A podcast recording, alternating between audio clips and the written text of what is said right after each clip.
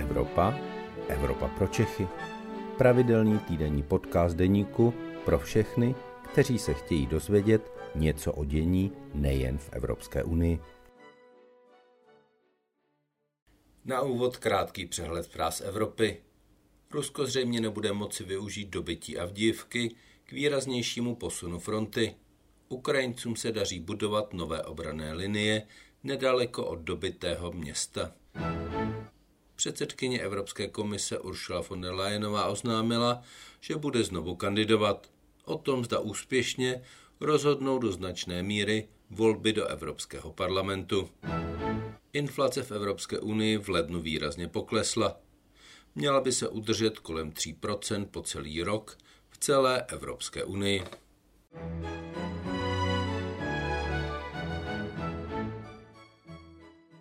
Dobrý den, vítejte v Evropě pro Čechy. Mé jméno je Luboš Palata, jsem evropským editorem deníku a mám čest tady přivítat velvyslance při NATO Jakuba Landovského. Dobrý den, pane velvyslanče. Dobré odpoledne, pane redaktore. Máme téměř dva roky od začátku války na Ukrajině. Po těch dvou letech, kde tato válka je a vyhráváme ji nebo prohráváme? Tak válka se bojuje, dokavať neskončí, nebo strany v ní bojují, dokavať neskončí a v tuto chvíli ty zprávy z bojiště nejsou úplně eh, dobré, ale není třeba propadat eh, pesimismu, protože se to ještě dá změnit. Eh, naše úloha, úloha těch, co podporují Ukrajinu, v tom konfliktu není se do něj přímo zapojit, ale je materiálně, zbraněmi, humanitární pomocí, ale i penězi podporovat Ukrajinu a budeme ji podporovat dostatečně, tak ona má šanci v tom konfliktu zvítězit. Pokud nebudeme, tak se stane pravý opak. My budeme potom muset na svou obranu platit daleko víc než dosud, protože Rusko případným vítězstvím v tom konfliktu získá relativně hodně a naší národní pozicí je snažit se, aby Rusko bylo od nás co nejdále. Rusko dosáhlo v posledních týdnech eh, několika úspěchů. Jsou to malé úspěchy zásadnějšího charakteru, eh, nebo to nestojí eh, ani za řeč, jsou to jenom drobné posuny na frontě, nebo je potřeba takové události jako pád Avdijevky brát opravdu vážně jako varování? Je třeba se věnovat tomu, proč eh, Rusko uspělo. A u Avdívky, podle informací, které máme k dispozici my, tak eh, ta uh, situace je z důvodu nedostatečné podpory municí. To znamená, ukrajinská strana má při té obraně nedostatek munice, aby um, obsloužila ten ruský uh, protiútok.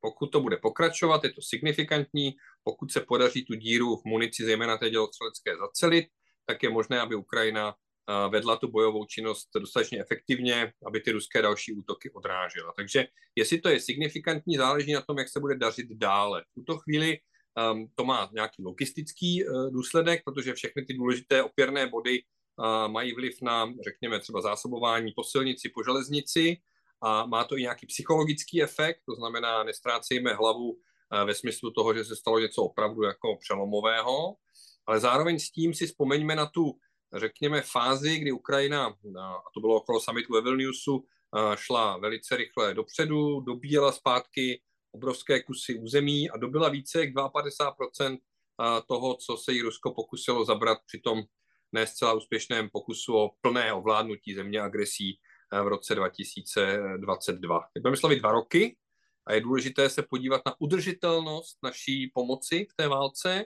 a ta udržitelnost té pomoci, to je vlastně ve finále číslo. A my jsme dneska řešili s generálním tajemníkem a s zástupci v parlamentu, um, v parlamentu evropských, jaké to číslo vlastně je. Ke stejné otázce se uh, vrátili i ministři obrany uh, minulý uh, týden. Věnuje se tomu skupina podporující Ukrajinu, takzvaný ramštajnský formát kontaktní skupiny pro Ukrajinu, kde je asi 50 zemí. A ty mají za úkol tu pomoc Ukrajině plánovat. A k tomu je samozřejmě třeba vědět, kolik ta válka ve finále stojí. A to je strašně zajímavá otázka, protože my to přesné číslo v tuto chvíli nemáme, můžeme ho nějak odhadovat. A teprve určení toho přesného čísla pomůže k rozdělení eh, té pomoci mezi tu skupinu podporovatelů, tak aby každý nesl jenom nějaký rozumný díl té pomoci. Ale bez toho nacenění, řekněme, naší pomoci Ukrajině bude jenom velmi těžké najít politickou schodu, ale ve Washingtonu budeme muset tu politickou schodu najít. Budeme hledat na pozadí ještě větší věci, které se také věnovali ministři, a to je otázka obraných výdajů, které se určitě rád vyjádřím, až bude to správná chvíle. Je to tedy teď tak, že Ukrajině prostě dodáváme méně, než by potřebovala a dá se to změnit v řádu dnů, týdnů, nebo na to budeme potřebovat měsíce?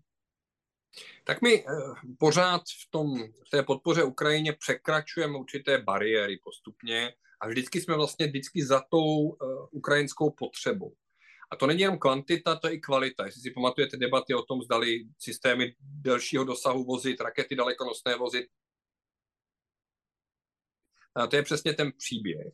Kdyby Ukrajina měla včas všechno, co potřebuje, tak její úspěšnost byla určitě větší, než je dnes. Ale dějí se dobré věci. Koalice států, která bude eh, se starat o program F-16, eh, řekněme, finišuje své úsilí, Ukrajina dostane nové stíhačky, země, které dávají rakety dalekonosné, které jsou velice důležité v tom konfliktu, ať se jedná o uh, rakety systému HIMARS nebo rakety systému Attack MS, nebo z evropské strany rakety Taurus, Storm Shadow uh, a, a podobně. Tak stále prostě navyšuje kvantitu i kvalitu toho dodávaného arsenálu. Ale Víte, ta, ta fronta byla tak statická taky z důvodu zaminování, to je další důležitá věc. Ta fronta byla statická z důvodu toho, že uh, uh, jakoby Eh, ten čas, který Ukrajinci musí poměřovat vůči těm dodávkám, nebyl dostatečný, aby během té bojové sezóny Ukrajina tu ruskou, eh, řekněme, obranu prorazila. A nyní jsme ve válce, která eh, vychází z nějaké zajištěné obrany. Ten prostor je neuvěřitelně zahuštěn pomocí dronů, senzorů, satelitů, takže nějaký jako manévr velký tam nelze prostě očekávat, anebo je bohužel příliš náročný na ztráty. A, a ta válka je statická až do chvíle, kdy jedna strana získá nějakou materiální nebo početní nebo morální převahu a pak se jim může podařit nějaká drobná korekce. Bavíme se o drobných uh, korekcích. Ta fronta um, nedošlo k jejímu prolomení nebo něco podstatného se nestalo, ale samozřejmě Avdívka je další symbol, stejně jako byl Bachmut symbol. Je to symbol nějakého místa, kde obě strany soustředí své úsilí a pak už to je konflikt vůle, ale také konflikt produkce.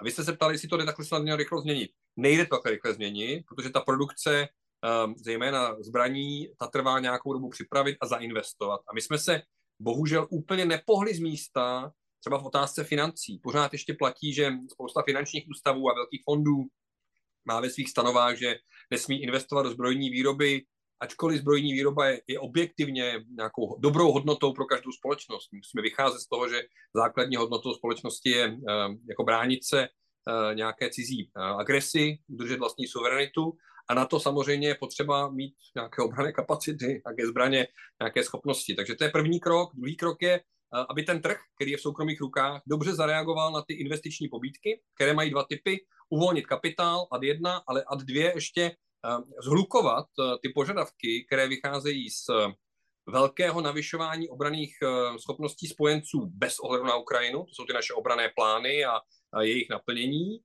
a také pomoc Ukrajině. Jsou dvě věci, které jsou, řekněme, jedna čerpá z druhé, pak vysvětlím, jakoby jak.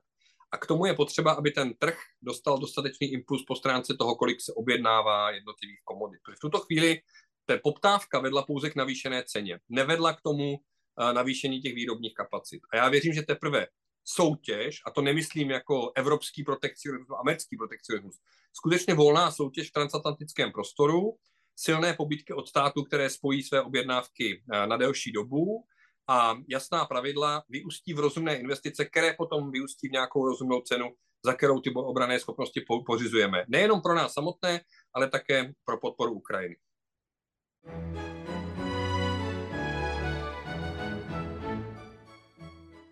Tohle, kdybychom si říkali před dvěma rokama, tak tomu rozumím, ale jsme dva roky po začátku války, eh, tady se dva roky něco děje a je to opravdu tedy tak, že eh, výrobci zbraní a munice zatím na tu válku zareagovali většinou jenom tak, že zvýšili ceny?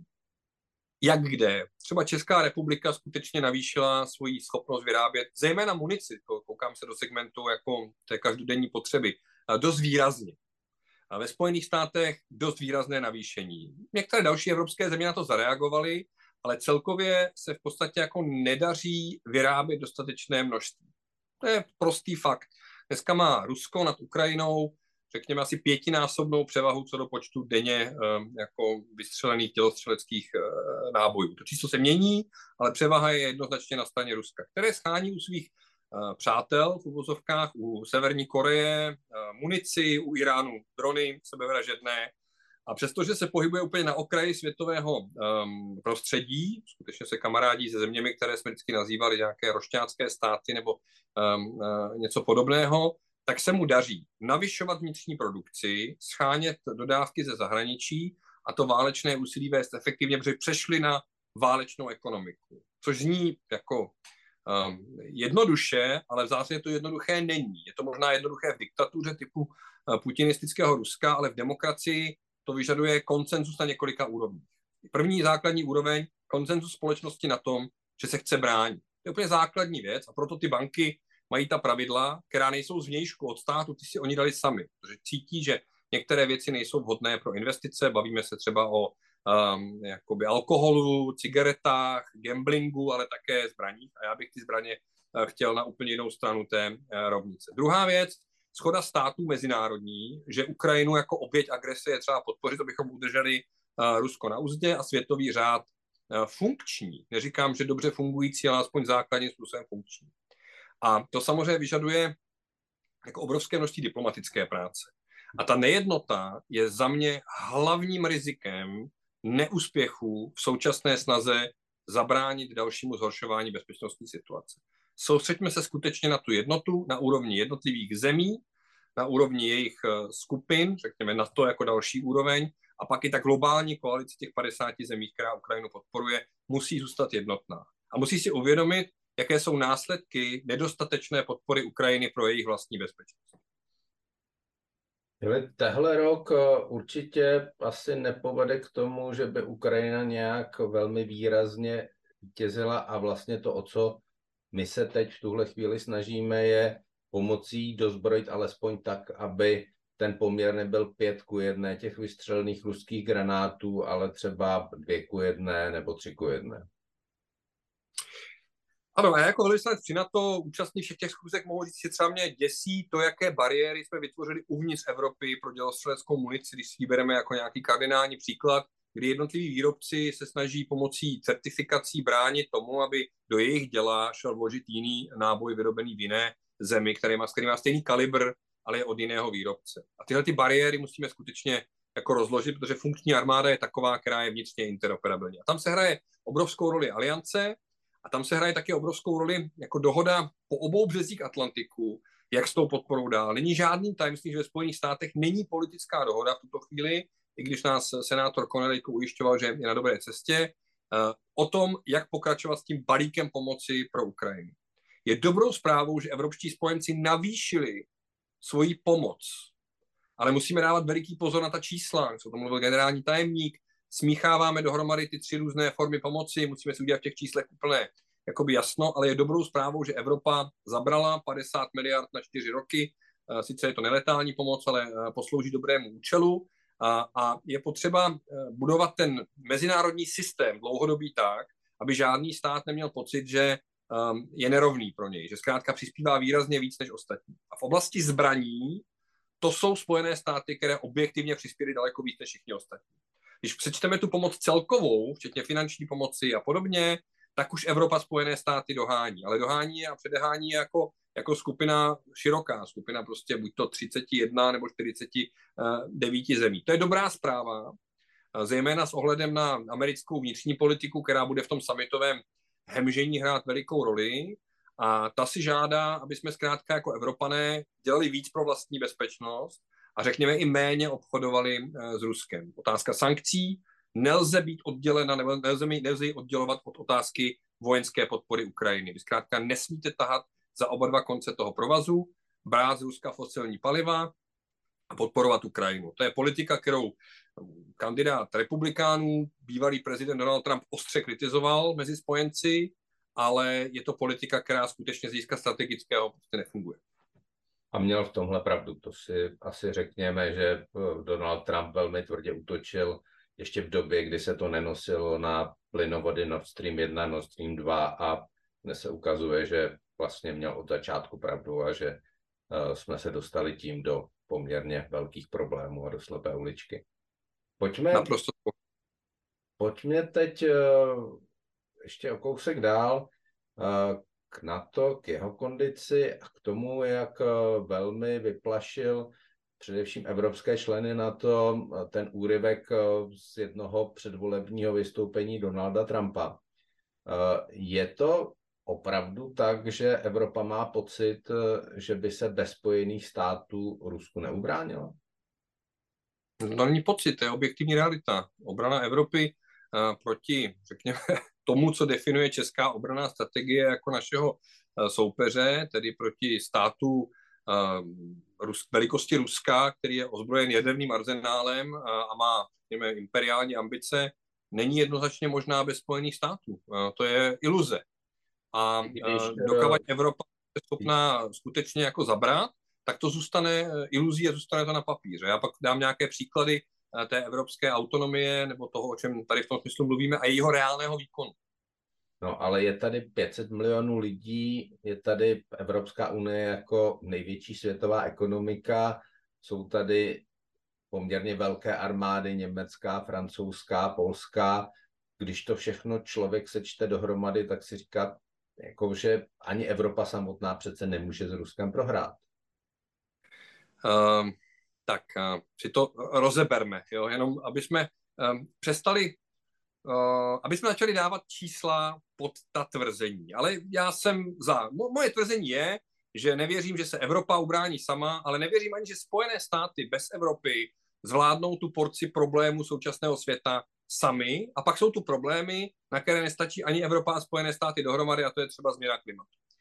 Řekl jste, že Evropa je největší ekonomika. Eh, možná z hlediska exportních čísel, ale z hlediska HDP 25% světového HDP tvoří ekonomika Spojených států. Z hlediska Evropy, když sečteme členy Evropské unie po Brexitu, bavíme se o 15-16% eh, světového HDP. To už není eh, největší ekonomika. Pokud jde o obranu a, a obranou strategii, tak jsou důležité ty schopnosti nejvyšší, řekněme, technologické jako na, na vrcholu technologického rozvoje. Já jsem si teď dohledával data ohledně evropského programu uh, vesmírného. Evropská agentura ESA, která je mezivládní agenturou, za rok 2023 měla tři úspěšné um, rakety, uh, které um, opustily Zemi a dostali se do kosmického prostoru. Ve Spojených státech to bylo 108, Indii to bylo 69, uh, pardon, v Číně to bylo 69 a v Rusku s sužovaným sankcemi to bylo 19. Druhý příklad. Evropa si objednala téměř 600 evropské země. 600 stíhaček F-35. Česká republika není v tomto ohledu nikterak výjimečná. Životnost této platformy 50-60 let. Evropské nebe budou hájit američtí stíhači. Evropa se musí soustředit na konkurenceschopnost a když se podíváte okolo sebe, tak mi řekněte, jakou výraznou třeba evropskou technologickou firmu máte na dosah. Já když se podívám na svůj mobilní telefon, tak je buď to z Jižní Koreje nebo ze Spojených států. Byla doba, kdy evropci, evropští výrobci vyráběli kvalitní elektroniku, ta doba je e, dávno pryč. Podívali si na, na 20 nejrozvinutějších e, technologických firm, najdete tam jednu velice zajímavou z Nizozemí, která vyrábí e, přístroje na výrobu čipů, TSMC, ale jinak eh, bychom se měli soustředit sami na sebe a protože v amerických volbách nevolíme, tak být připraveni se naučit udělat maximum pro sebe a pro ostatní bez ohledu na to, jak ty americké volby do, dopadnou. Ta evropská fascinace komentáři toho, jaký bude Trump, je, je vlastně i trochu zříkáním se vlastní úlohy uh, v tom celém příběhu a proto si myslím, soustřeďme se na sebe a zároveň udržujme kvalitní vazbu na Spojené státy, bez které evropská obrana objektivně není uh, možná proti těm současným hrozbám. Já jsem neza, nezmiňoval tolik tu nukleární stránku, ale na ní třeba vidíte, jak by ta obrana proti nukleárně ozbrojenému protivníkovi byla krajně problematická. Nebudu asi říkat víc, ani jako nemohu, ale dovedete si to jistě představit.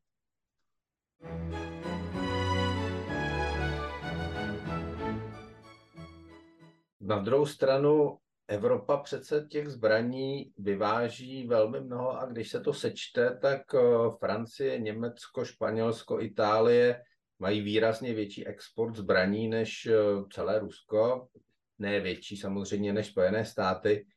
Eh, to přece ukazuje, že Evropa vyrábí kvalitní zbraně, které je schopná prodávat do světa.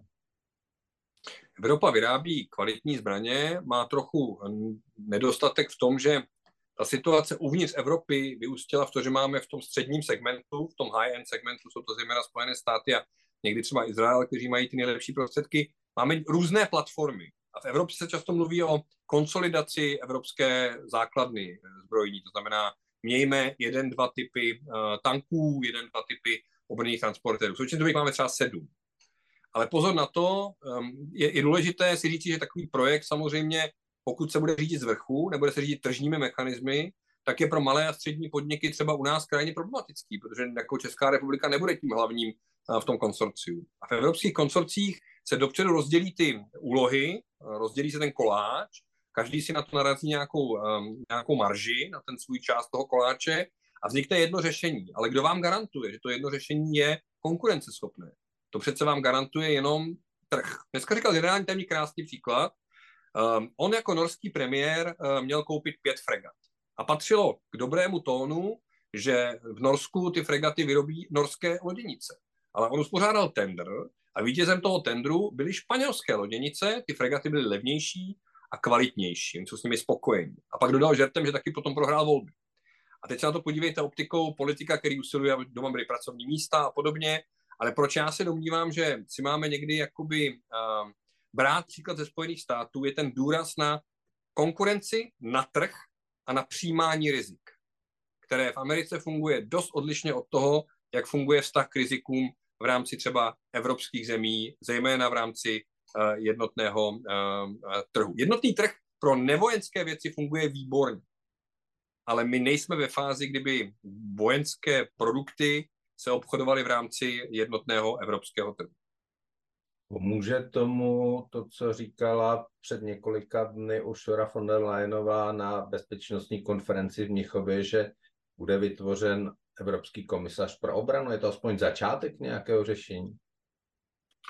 Je to krok, eh, otázka je, jak to dovolí smlouvy, protože Evropa vždycky, Evropská unie vždycky dělá kroky a pak eh, těžko dohání ten smluvní základ, který prostě jasně říká, že obrana patří do kompetence jednotlivých členských zemí. Tak je otázkou, jak takový eh, komisař vznikne, protože změna evropských smluv je samozřejmě jako věc složitá. To jsme asi už několikrát historicky zažili. Ale aby jsme dosáhli toho hlavního, o čem pořád mluvím, jednotu mezi Evropou a Spojenými státy, tak se musíme eh, navzájem poslouchat eh, ve smyslu toho, že eh, standardy a organizace té obrany už jsou hotové. Ty vymyslelo na to, už fungují 75 let a není třeba třeba zavádět jakoby nové standardy. Ale kde Evropská unie může udělat obrovský kus práce je implementace těch standardů napříč tím evropským trhem, jak jsem o tom třeba mluvil u té munice. A tam je úloha Evropské unie zcela zásadní, protože Evropská unie je především velký legislátor a je schopná nastavovat pravidla. Ukázalo se to při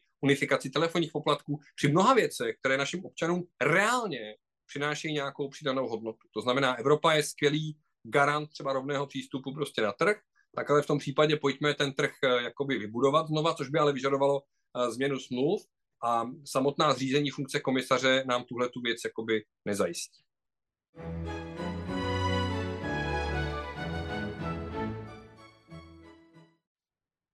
Pojďme na závěr k jedné věci, která se také společně s Trumpem objevila, to jsou uh, ta dvě mystická procenta HDP na obranu, která pořád krouží na tou evropskou částí na to a uh, pořád to ještě úplně není i po dvou letech uh, války ruské agrese na Ukrajině, teda té její hlavní části. Jak na tom teď v tuto chvíli evropští spojenci jsou a opravdu je to tak, že většina už tento rok bude ty 2% HDP na obranu plnit. A co to znamená? Znamená to, že už jsme venku z nejhoršího? No, eh, hezky se na to ptáte, protože to číslo, magické číslo k 2% v tuto chvíli, když se bavíme dneska s datem dnešního rozhovoru, je 18. 18 spojenců v roce 24 a je mi velkou ctí, Česká republika jasně deklarovala, že eh, je jeden z nich a ano, opravdu vláda na to ty peníze vyčlení, teď je musí ministerstvo obrany uh, přetavit v obrané schopnosti, tak to je to číslo. Když Švédsko, může to číslo být 19, protože Švédsko už má nyní 2%. A tam vidíte jednu zajímavou věc. Švédsko bylo dlouhou dobu neutrál. Jestli si někdo myslí, že být neutrál je výhodnější, než být v alianci, není to pravda. Být neutrál je vždycky uh, o dost dražší. Takže Švédsko jako další dvouprocentní plus, protože ty 2% není kýžená meta, to je uh, jakási rovná základna. A smyslem té rovné základny, která se počítá na HDP, je právě um, ukončit ty debaty o tom, jestli dáváme dost.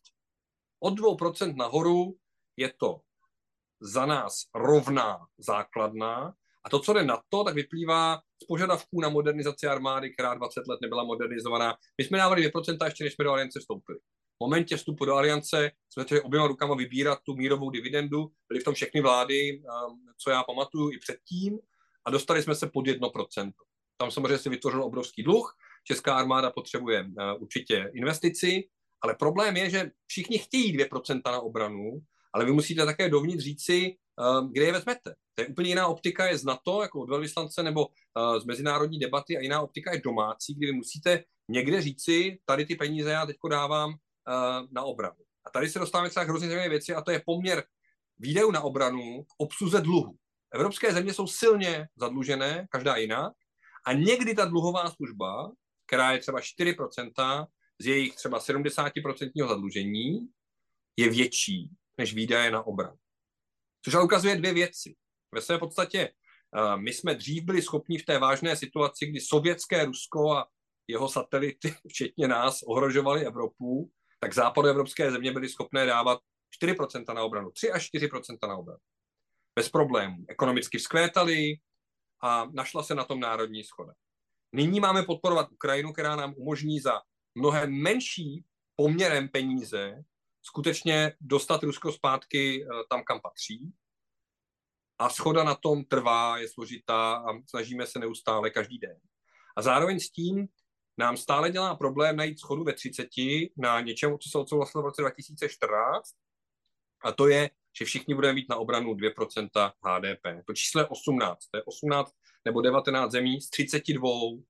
A to je ta sklenice, která je poloplná, poloprázdná. Já můžu hledat milion důvodů, jestli se mám z toho radovat nebo z toho mám být smutný, ale to je zbytečné, protože je to číslo. A s číslem nemá smysl polemizovat, číslo je měřitelná prostě hodnota. Ale ta hlavní, eh, ten hlavní vzkaz Donalda Trumpa nesměřuje do střední a východní Evropy. To je třeba si uvědomit. Státy střední a východní Evropy svoji obranu berou vážně.